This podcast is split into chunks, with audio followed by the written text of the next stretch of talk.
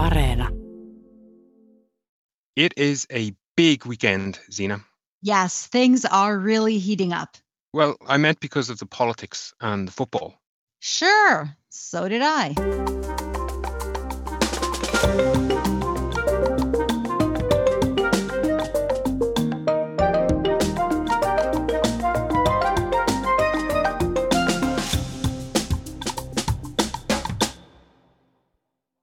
and welcome to All Points North, the podcast that always keeps it civil. I'm Ronan Browne and joining me today is Zena Iovino. Welcome, Zena. Thank you, Ronan. It's great to be here. So, we will be looking at two long awaited events on this week's episode. Later, we will talk about Finland's men's football team at this summer's European Championship finals, which kicks off on Friday, the 11th of June. It will be the team's first appearance at a major tournament and something the fans have been waiting over 80 years for. But we will start by talking about the municipal election, which has been quite a wait of 80 years, although it might have felt like that at times. This election was, of course, supposed to take place in April, but was postponed due to the coronavirus situation. Advance voting closed earlier this week, and by then, one and a half million people had cast their ballots. This represents more than a third of all those entitled to vote and that's up from around a quarter four years ago. So we're recording now on Thursday, and Election Day proper is, of course, this Sunday, June 13th. And it has been a very interesting campaign, as it was initially billed as a referendum on the current government coalition.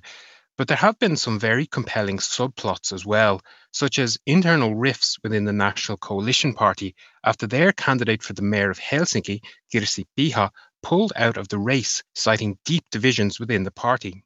And just this week, the Finns party had election advertising removed from the streets of Helsinki after complaints that the posters carried an anti immigrant message. The ads suggested the immigrants receive favorable treatment in the granting of subsidized rental housing in the capital. So there really has been a lot going on. And I asked news agency AFP's correspondent in Helsinki, Sam Kingsley, if he thinks voters will be concentrating on local issues or will have more national concerns as they cast their ballots. Obviously, Finland is a very large area with not that many people in it. And I think you've got something like 30,000 candidates standing in the local elections. So there's a lot of a lot of different people that you could be voting for. And I think the campaigning is necessarily very sort of local in that way. And so a lot of the things people will be voting on will be about what's going on in their area in terms of the sort of planning and the health and transport and so on. But obviously, you can't escape the fact that there is an element of a sort of vote on the popularity of Sanna Marin's government coalition. And, and in that sense, what I think is quite interesting is that the levels of satisfaction in Finland, if you believe the polling, are quite high actually with how the government has dealt with the pandemic. Obviously, I think at the moment there's starting to be some frustration about opening up the culture sector and lifting the restrictions. But in general, I think people are pretty happy with how Finland has done and how the government has sort of steered the country through it. If you look at the polling, though, the SDP is in generally second or third place behind the National Coalition Party, sometimes also behind the Finns Party as well. Yle's monthly voter poll was just published this morning.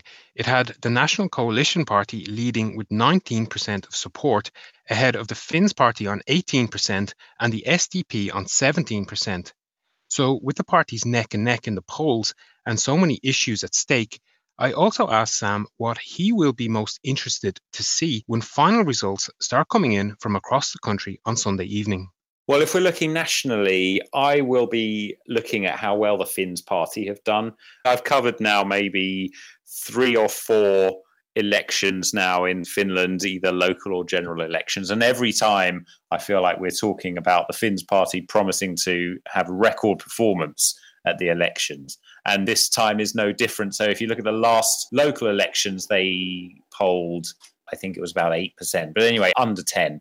And now they are, according to the polling, looking sort of high teens So that's a huge jump for them and potentially also larger than they did at, at, the last general election as well. So that will be a big thing. I think how well the Greens perform is also going to be quite interesting. They were very hopeful last time round that we were seeing this kind of growth of support for the Greens, not just in the major cities, but also in other parts of the country as well. And actually, in the general election, they managed to get candidates up in Lapland, which was a first. But this time round, they don't appear to be performing so strongly in the polls. So it'll be interesting to see how that translates. And then finally, there's PAO, uh, the SDP, which is Prime Minister Sanna Marin's party do. Uh, obviously, we're all supposed to be voting on local issues, but at least some people will be taking their chance at the ballot box to make their voice heard about how they feel about how the government coalition's been doing. So it'll be interesting to see where they fall. And that was our former colleague, Sam Kingsley, AFP's correspondent in Helsinki. One unfortunate feature of this election campaign has been the increase in online hate speech. Yes, the issue has come up quite a few times and has even been described as a growing threat to Finnish democracy. We've reported that the latest World Press Freedom Index has noted the rise of hate speech in Finland, especially on social media platforms. The report said that online hate speech was even causing some people to not want to stand for election, now, we've also seen hate speech move from the online space to the streets, where political party posters advertising candidate lists have been defaced or destroyed. What's provoking this kind of behavior right now? Yeah, that that is a very good question. And to try to get an answer to that one, I spoke with Tuija Saresma, a senior researcher at the University of Jyväskylä's Center of Contemporary Culture. She is a specialist on online hate speech and the effect it has on political discourse. And so I first asked her for her observations on what has been happening during this year's campaign. I would say that the atmosphere has really become heated more than before because I think that uh, the Finnish uh, political discussion has been quite moderate until I would say 2011 when the Finns party got a big victory. Before that, the discussion was quite polite. But this time the discussion seems to be really polarizing and it seems to me that particularly the right-wing populist actors have kind of maybe aggravated others on purpose even. And really such campaigning hasn't been characteristic of finland earlier so i think something new is happening and maybe we are copying the kind of political discussion from say the united states where it has been more like strict and harsh and so on and this has now landed in finland as well what do you think is causing it? First of all, the, rise of populist parties means that that populist rhetoric has been adopted also in other parties' discourse, and is it's based on division between us as a coherent group, and then their adversaries, like them as the enemy or the dangerous others. So this is the kind of polarization that's in the background. And I also think that there's this even deliberate aim to weaken trust to, to politicians, uh, state authorities, like the police, journalists, uh, so on. So kind of uh, weakening the trust maybe is a key issue there, and, and polarization of opinions and values. And as we said, we have seen the effects of that on the streets as well, with party posters being vandalized up and down the country. And not to mention the smearing of offensive slogans and symbols on the offices of the Left Alliance Party and the Green Party in both Oulu and Pori. Yes, and, and so I asked Tuija Saresma if she saw a connection between what's happening online and what we're seeing on the streets. It's definitely uh, spilling from online to the streets, and these phenomena are linked indeed. I would say that hate speech is, first of all, it is an act of violence in itself as such. But then again, it also paves the way for physical violence as well, and it kind of makes the atmosphere so that it's like like it's okay to destroy material objects even and to show in that way that we don't like you you are not us you don't belong here. So i think that these things are really connected. We also asked what can be done to tackle this problem. We need to have people in high positions who condemn it and we need to be reminded that hate speech is not acceptable. It is not a part of normal political discussion. And I would say that if you would use the term verbal violence when we talk about hate speech that might maybe help something because people sometimes tend to think that hate speech it's just speech and you have to toughen yourself up if you go to politics. You need to handle that. But i don't think that's the case. I think that it is a form of violence and it does not have to be tolerated. It needs to be taken seriously and we need to have punishment for criminal hate speech and that was Tuija Saresma, a contemporary culture researcher at the University of Jyväskylä. Now, this discussion also relates to a story we covered this week about a Helsinki police officer getting fired over far right hate speech. An internal police investigation showed he wrote discriminatory messages about different ethnic, religious, and political groups. He even discussed murdering a politician. And you can read more about this story at yle.fi slash news.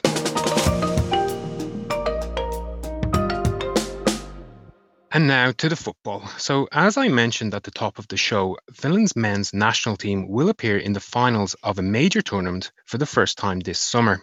Yes, and as this is Finland's first time at the finals, they have been getting a lot of attention from overseas. The Italian online newspaper Il Post even described Finland as the team to fall in love with this summer.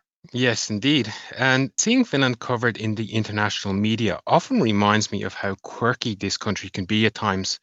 So, for example, in the Guardian's preview of the tournament, they reported that there is an annual Markku of the Year award in Finland, and that the football team's current manager, Markku Kanerva, won this prestigious prize in 2009 after he coached the national under 21 team to a European finals. Their first game is this Saturday, June 12th, against Denmark in Copenhagen. Much has been said about the team in the build up to the tournament, but we wanted to hear from the fans, a few hundred of whom are making the trip to see the game and support the team live. Yes, and so we spoke with husband and wife Noor and Hanna, longtime supporters of the national team, who originally secured tickets to this game when it was scheduled to be played last year before the tournament was postponed due to COVID. Then they were also one of the lucky few to be able to retain their tickets after Danish authorities said one third of the capacity of the stadium could be used for the game. However, as you might imagine in this COVID era we're living in, it wasn't exactly straightforward to get from Finland to Denmark. They've had to change hotels, cancel flights, reroute their journey, and yet they are still not sure if they'll make it to the game. Another issue is their uncertainty about all the coronavirus related travel rules and restrictions they'll need to follow. The information about the corona tests and the certificates and what you need and what you don't need and how many hours it has to be is it 48 or 72 or or how many it changes all the time so it's been extremely stressful to plan this journey especially for me as a person who really likes to plan things way ahead. So it's been a lot to take. But uh, we are flying on Saturday morning and we are getting the COVID tests on Thursday afternoon, and we are hoping that we'll get the results by Friday afternoon so that we have time to print the certificates that need to be shown upon arrival to Denmark. And we've been calling a lot of places and following a lot of information, so we should be able to enter the stadium on Saturday with the same test results and probably board the plane back home on Sunday by using the test result that is taken upon arrival to Denmark at the at the airport but we're not quite sure about that yet. Do you think it's it's going to be worth it? Oh absolutely. I have been asking same question over and over. Absolutely no doubt about that. That is something that i wouldn't miss or anything. I, I, w- I would do anything that it takes to get there and to experience that moment. Personally i've been waiting for all my life. I'm just waiting for the moment when you actually enter the stadium so you know you have overcome all the possible barriers and all the possible tests and and everything that you are actually inside the stadium. And then i'm really looking forward to the moment when the teams come to the pitch and you can sing the national anthem and it's just a whole experience. That's what i'm looking for yeah, it's the same. Overall, it's the feeling of the football, just because for us, it's football actually what got us together in a real relationship. It's, it's in our veins, which is really important for us to get there. I've been asking myself all that question do I really have to do all this? Does it really worth it? So many tests, so many times have to poke ourselves.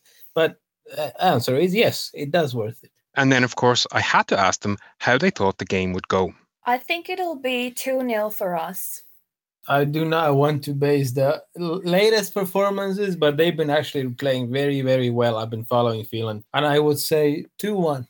Some very confident supporters there, Hanna and Noor, going to see Finland's historic first appearance at a men's finals tournament. But perhaps that's enough football for now. Should we take a look at this week's news? We should.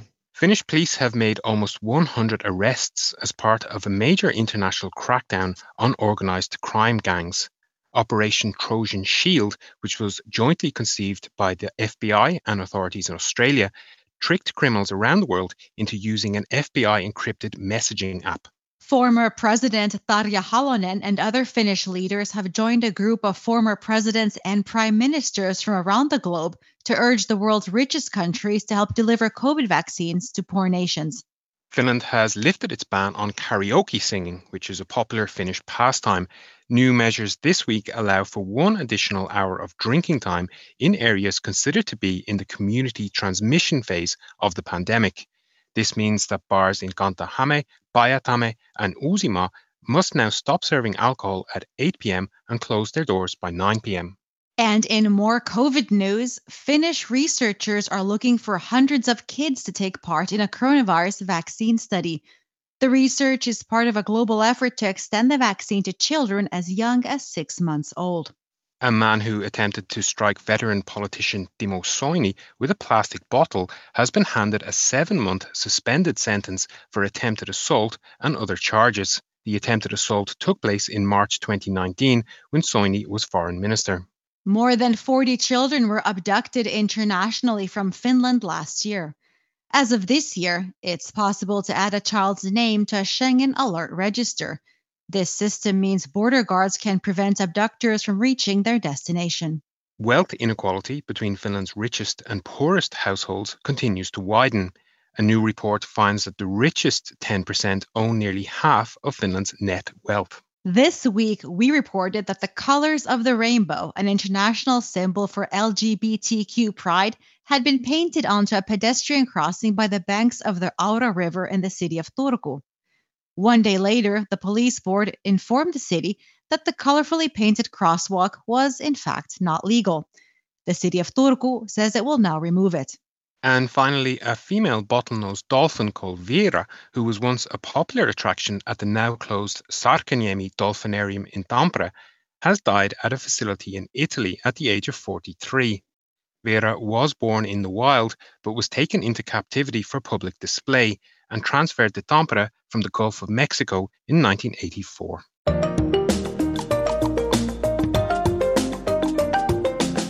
You can join the conversation too. Let us know what you think on Facebook, Twitter, and Instagram. You can also leave a voice note or text on WhatsApp. Our number is plus 358 44 421 0909.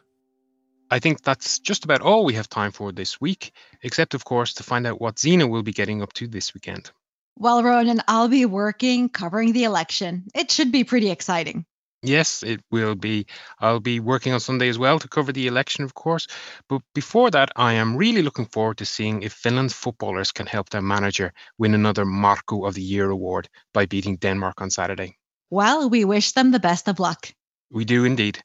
And so all that's left is to thank you, our audience, for joining us and supporting the show, our producer, Mark B. Odom, and our audio engineer, Anttoni Wikström. Remember to check our website at yle.fi slash news and get in touch via WhatsApp at plus 358 44 421 0909. See you all again next week. Bye. Bye bye.